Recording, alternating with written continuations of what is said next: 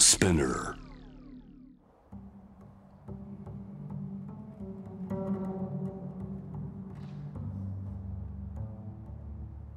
藤原信也新東京漂流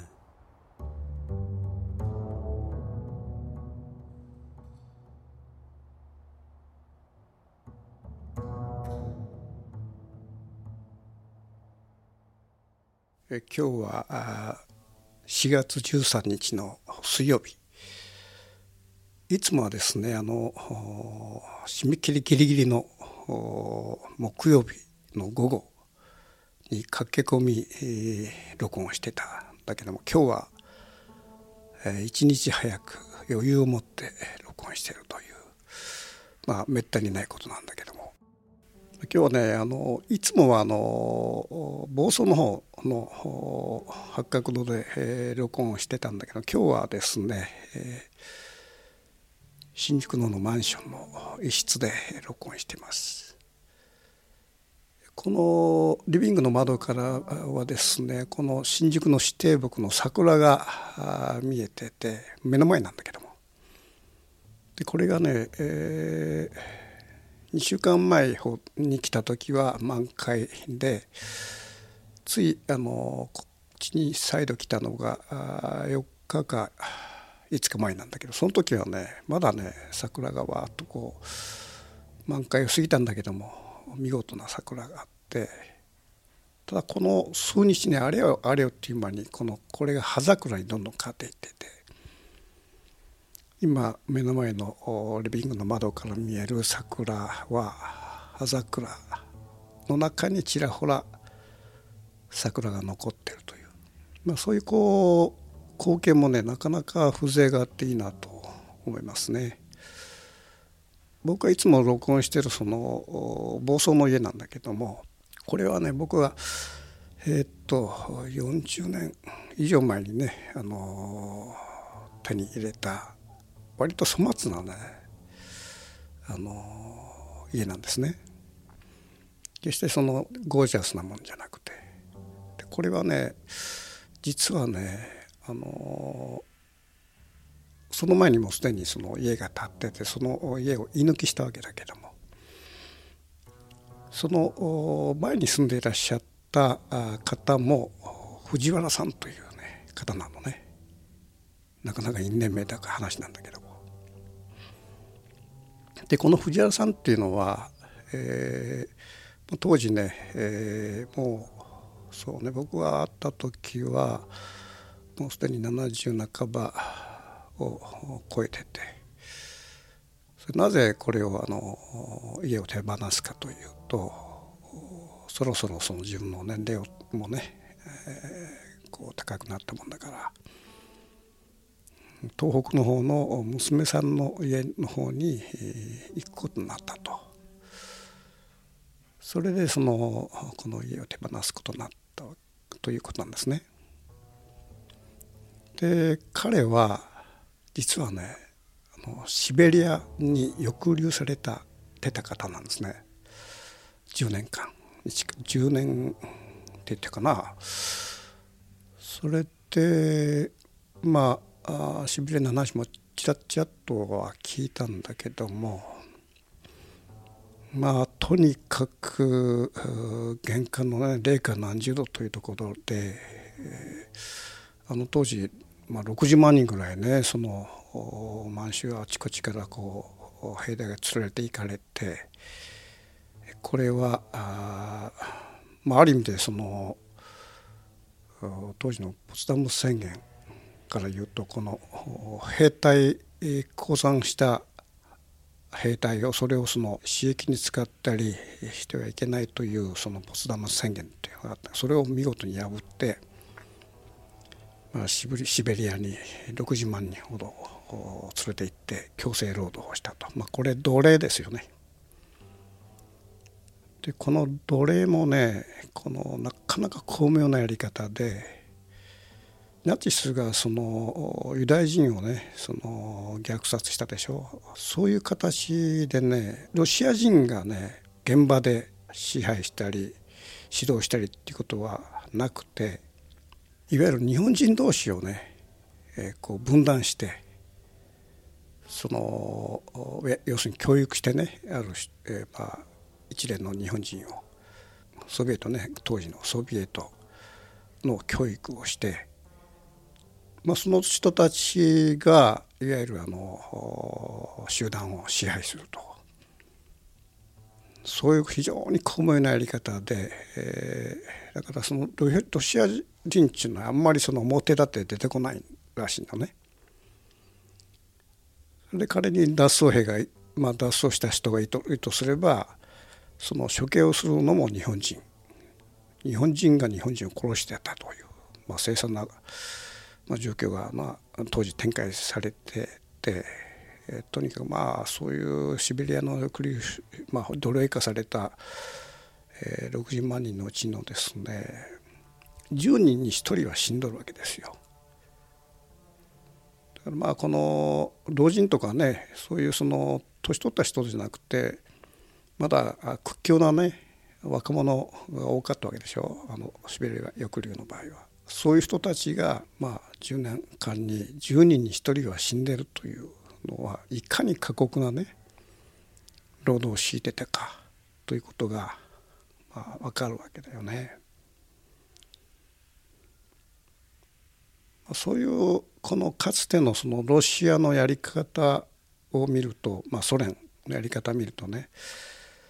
あの今そのウクライナで起こっていること要するにまあ虐殺虐殺起きてると。まあ、2週間前のこのポッドキャストではあの、まあ、マリポリから連行された人たちがソ連のあちこちにそのロシアのあちこちに分散させられて、いわゆる植民資源としてえー、分散させてるということに対してものすごく僕は、まあ、怒りを覚えたんだけども、まあ、その後さらにその虐殺というものが浮かび上がってきててそれからまああの婦女暴行ですよね。でこれは当然まあロシアまあ切り花くくったように、えー、それは嘘だということを嘘を突き通してるわけだけどもまあ、これはね結局自国民をね殺す兵隊なんてのはいないわけで自国民の女性をね強姦する、まあ、自国民の兵隊なんてありえない。これはその事実だけ見てもねこれはロシアが嘘をついてるのはまあ明白なことなわけですね。ただもうこの戦争1ヶ月も過ぎるとこのおそらくねこのまあ屋外であってもね人間のこの精神状態っていうのは密室化してくると思うのね。もうその戦闘の中で巻き込まれて常にその、えー、自分の生命を脅かされながら戦闘状態が1ヶ月も続くとこれはおそらく人間の心は狂っていくと思うんだよね。仮に僕はそのまあ若い頃そのパキスタン戦争にちょっとこう取材に行ったんだけどもその本当ねこのわずかそのそうね、えー、300メートル400メートル先にこの爆弾がボーンと落ちてきた時にそのその衝撃波たりはすごいもんでね音とそういうものをね毎日聞いてるとわずか数日でもねこれね人間の心ってのはちょっと狂ってくるんですよね。だからこの1ヶ月間ねこれロシア兵があの寒い、えー、しびれるようなとこでねあの食うや食わずでその戦闘しているロシア兵が、えー、精神状態がまあ狂ってくるっていうのはこれまあありえることで、まあ、そういう人たちが何をするかっていうのはまあ火を見るより見るより明らかなわけだよね。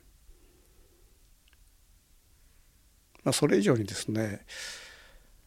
まあ、このロシア兵っていうのは独特なものがあって今ロシア兵が行っている行い行場ですよね。これはかつても同じことをやってる。満州で。だからあんまり変わらないのねこれ。まあ、当時ねその虐殺と略奪強姦というのはこれはもう三位一体化したね通常のことだったわけですよロシア兵が。特にまあ強姦がねものすごいはびこって、まあ、とにかくあのまあ僕のまあちょっと知ってる人が話してたんだけども、まあ、妊婦がねいてそのロシア兵が来たから隠れようとして、えー、屋根裏天井裏に隠れようとしてこの階段登ったんだけどもその、えー、腹が膨らんでるもんだからそれ入らないと。でそこにロシア兵がやってきてそれを引きずり下ろして、えー、妊婦を強姦するとかね、まあ、とにかくあのまあこれ野獣みたいなやつらなんですね。それともう一つはその子供を奪うと母親の手から。で子供を奪って持っていってしまう。これ何するかっていうとですね金になるわけですよ。まあ、中国っていうのはあのねあのその農村っていうのはまあ働き手がまあ少ないということであの子供が非常にこの珍重されている。だからロシア兵はその子供母親から子供をあの引き剥がして、まあ、赤ちゃんでもね引き剥がして別の場所に行って中国人に子供を売って金を稼ぐみたいな、まあ、とにかくねあの人間のやることじゃないことを、まあ、ロシア兵っていうのはやってきてるわけで。まあ、今回そのウクライナでね行っているロシア兵のやり口というものを見るとねまあ昔とあんまり変わってないなと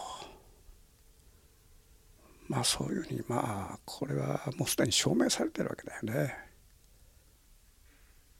まあ、特にそういうねその人的被害というものが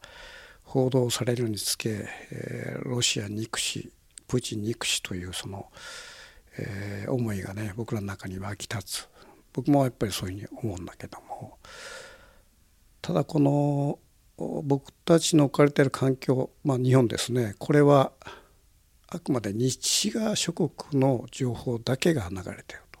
と。いろんなところで報道されているものを聞いたり見たりすると、まあ、完全にもうその西側諸国の情報それに乗ってまた西側的な発言というものにも完全にこう修練していってる姿を見るとこの西側諸国っていうのはじゃあ今ロシアと対峙している西側諸国っていうのはどういう構成なのかというとですねこれはね一見僕らそのロシアに対して、えー、あの反逸している、えー、諸国っていうのは多数派を占めてるというふうに錯覚しがちなんだけどもそうじゃなくて今ロシアに対してそのいろんな制裁を加えたり、えー、反発してる国々っていうのは全世界の人口比のねわずか15%なんですよ。ということは少数派なのね。仮にアジアにしてみれば日本台湾シンガポール韓国わずかそれだけがロシアの制裁に加わってる。だから僕らがその、えー、世界の体制っていうか大多数の国がそのロシアのものやり口に異論異を唱えているということをまず置いて考える必要があるなと。いわゆる少数派意見の中に僕らはいる。それはどっちが正しい正しくないとは別ですよ。ということを僕らの頭の中に入れておく必要があるということですよね。まあそういう流れの中で、えー、これまでまあ均衡を保ってたロシアとの関係っていうのは完全に逆になって、まあ、ロシアはあまあ、の敵対国とな、まあ、日本はなったわけで、まあ、かつてのね第二次世界大戦以降のロシア人が、まあ、日本人を虐待していたとあの風景を今更ながらふっと思い出すんだけども。まあそういうその関係、に微妙になりつつあると、まあ、そういう流れの中で僕のその主催してるキャットウォークの投稿にもあったんだけども、まあ、ロシア語を読める人かな、まあ、その方がねあの今ロシアの新聞ではこういうことを言われてると。1920年代にサンクトペテルブルグにあったロマノフ王朝の金塊が反革命側によって満州に隠されたとそれを日本軍が持ち帰ったわけですね。でこれがあの大阪の持続局に持ち込まれて溶かされて、えー、日本のものとして、えー、になったわけだけどもこの日本円にして1兆円か2兆円だと。でこれを取り戻すべきだという論調がそのロシアの新聞にこう大きく載ってるというもうそういう形でまあすでに今ロシアと日本は敵対化し始めてる。それともう一つはまあ中国ですよね。この中国っていうのは、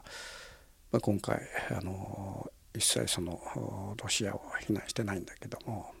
まあ、やがてこれは中国の戦力っていうのはアメリカを上回るだろうと言われてると。そういうそのロシアというその、まあ、大国中国という軍事大国その2つの大国と日本は隣にあるんですね。まあ、北方領土。極論としてはその北海道は自分たちのもんだからはあなんか占領しろみたいな、まあ、極論も飛び出してるらしいし、まあ、そういう流れの中であのまあ先日も僕言ったんだけどもこの、まあ、アメリカの後ろ盾があるから大丈夫だという感覚はねもう捨てた方がいいと思うんだね。まあ今回のねそのウクライナにしてもそのアフガンにしてもあのアメリカは頼りにならないということが分かった。まあ、そういう意味でそのもう一つね僕はこの、えー、考えるのはあの、まあ、よくこのウクライナ戦争で「士気士気」というでしょう、まあ、人間の心戦う心っていうか。それがいかにその戦争を左右するかっていうのは分かったわけで。じゃあそのまあ日本の戦力っていうとまあ今中国の5分の1ですよね。だからまずその戦争すれば負けるわけで。じゃあその時に指揮っていうのはどうなのかと。でこれね僕らはね自衛隊員の指揮っていうのはあんまり見て見たことないんですよね。戦争もなかったし。6年か7年前かな。あの自衛隊員の働きっていうか指揮っていうかそれを見る機会があってもうこれはさすがだなと思ったことがあったのね。でそれ何かというと以前ねあのアナウンサーの辛坊さんっていう方がヨット太平洋横断しようとしたことあってその時まあ今今回は成功したらしいんだけどもその時は途中で遭難して SOS を出したわけですね。それでかなり嵐の中にその飛行機が自衛隊機が飛んでいって助けたと。でこれはまあギリギリのね飛行機往復するギリギリの距離だったからよかったけどもこれはあのもうちょっと離れてたらねこれはおそらく辛坊さん亡くなってると思うんだね。でこれでギリギリの距離をその日本から飛び立った救難機救援機が荒れる海に降り立って見事ねこれあの助けたわけですね。で僕はこの海の世界もボートを長年やってるものでこの荒れる海で作業することの大変さっていうのは本当僕はよく知ってて当時その辛坊さんがねこう巻き込まれた台風っていうのは波高が大体34メートルあったという話なんだけどもこの4メートルの波っていうのはものすごいんだよねこれ。からこの34メートルの波の中を飛行機で降りてで助けたと。この事実だけでこれはすごいなと思ってね。で果たしてその飛行機ってどんなもんだろうかということで、えー、自衛隊に申請してですね。それであの飛行機に乗せてもらったことあったのね。でこれはあの岩国基地。にある飛行機で US2 という名称の飛行機で、えー、純国産なんですね。で岩国基地まで行って、えー、その時僕驚いたのは岩国基地っていうのはねアメリカ基地の中にあるのね。だからあの専門に入るとそこにいるのはアメリカ兵なんですよ受付がその家がね。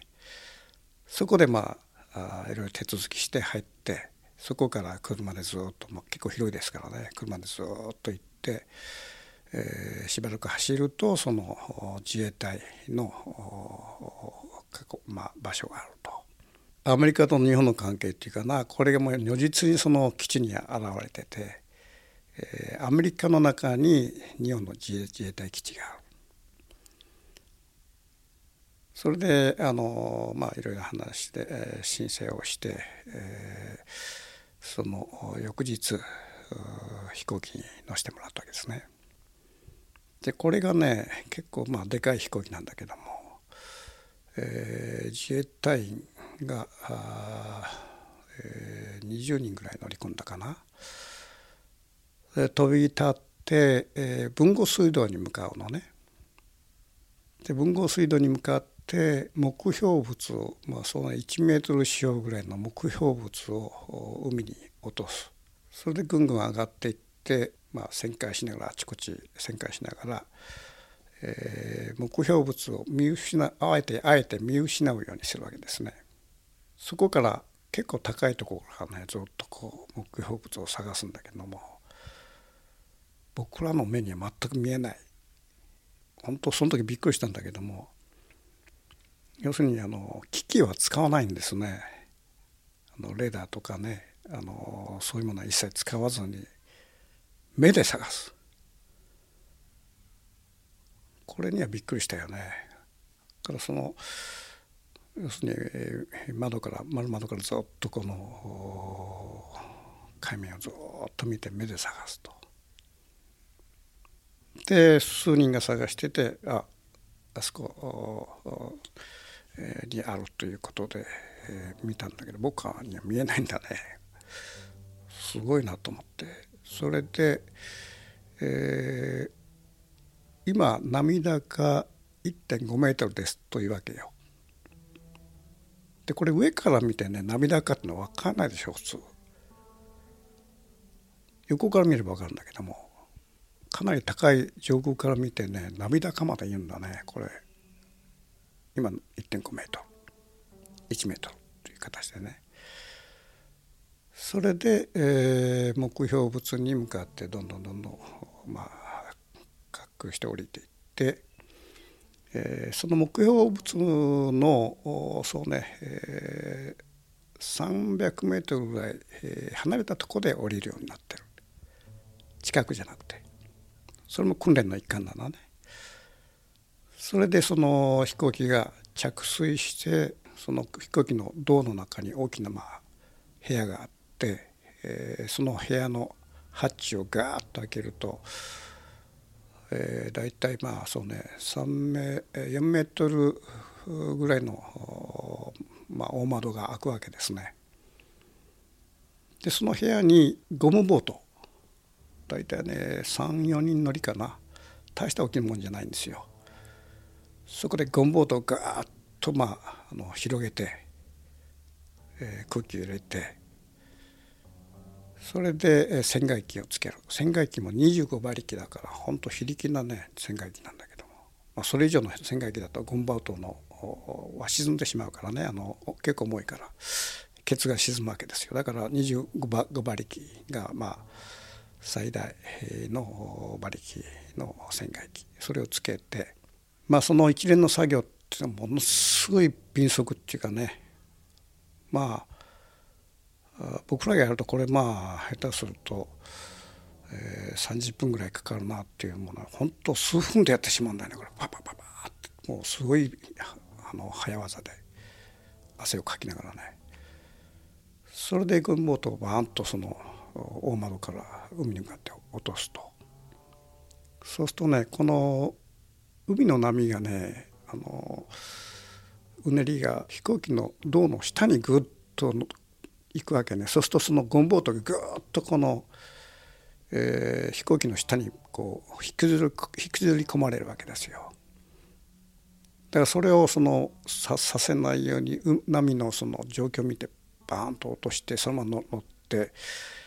一気にそのエンジンかけて走ガーッとその目標に向かって走ってそれで回収して戻ってきて、えー、またゴンボート上げて、えー、しまうというそういう一連の作業なんだけども。このね敏速ぶりと真剣ぶりっていうのはねちょっとなかなかすごいなと。まあ生実家なもんじゃないなと僕は思ってこれ自衛隊員っていうのはまあこれなかなかまあすごい訓練やってるなという、まあ、初めてねそういう光景を見て日本の若いあの兵士。これ兵士って言っちゃまずいのかね？これ、まあ、兵士だよね。自衛隊員も捨てたもんじゃないなと、まあ、そのことを認識新たにして、えー、書いたわけだけれども。訓練した日はね波高1.5メートル、まあ、通常のまあほんのちょっとした波なんだけども実際それを嵐のね4メートルの中を降り立ってそれであのゴンボートでね救助したということでしょう。これはねあの命かけてますよこれは。救助人を救助することに対してだから命を懸けて人の命をこう、まあ、なんとか救ったということなんだね。だから訓練でさえまあ危機迫るものがあったんだけどもあの辛坊さんの巻き込まれたその嵐の現場でねこの US2 の飛行機が降り立って、えー、彼らを助けたとあの光景はねおそらく見てるとこれもほのすごも危機迫るものがあったと僕は思うねそれを見事にやり遂げたと日本の自衛隊員兵隊っていうのはまあ捨てたもんじゃないなというふうに僕は思ったわけですね。からこの飛行機も国産でしょう。でこれあの海上でね波高4メートルの海上に降り立って救助できる、えー、救命艇っていうのはあのこの日本の作った US2 が一番性能がいいんですね。そういう意味でねあのまあ、日本のそういうこれは兵器じゃないんだけどね、まあ、技術力っていうかそれもなかなかのもんだなと。まあ戦争なんかあっちゃ困るんだけども、まああいうこういうねこうご時世になってくると僕らのね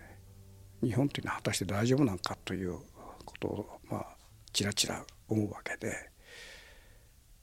まあ、その時思うのはねあの US2 に乗った時のねあの自衛隊員の凄ましいほどのね気迫というかなまあそれをまあ未だにこう、えー、思い出すわけですね。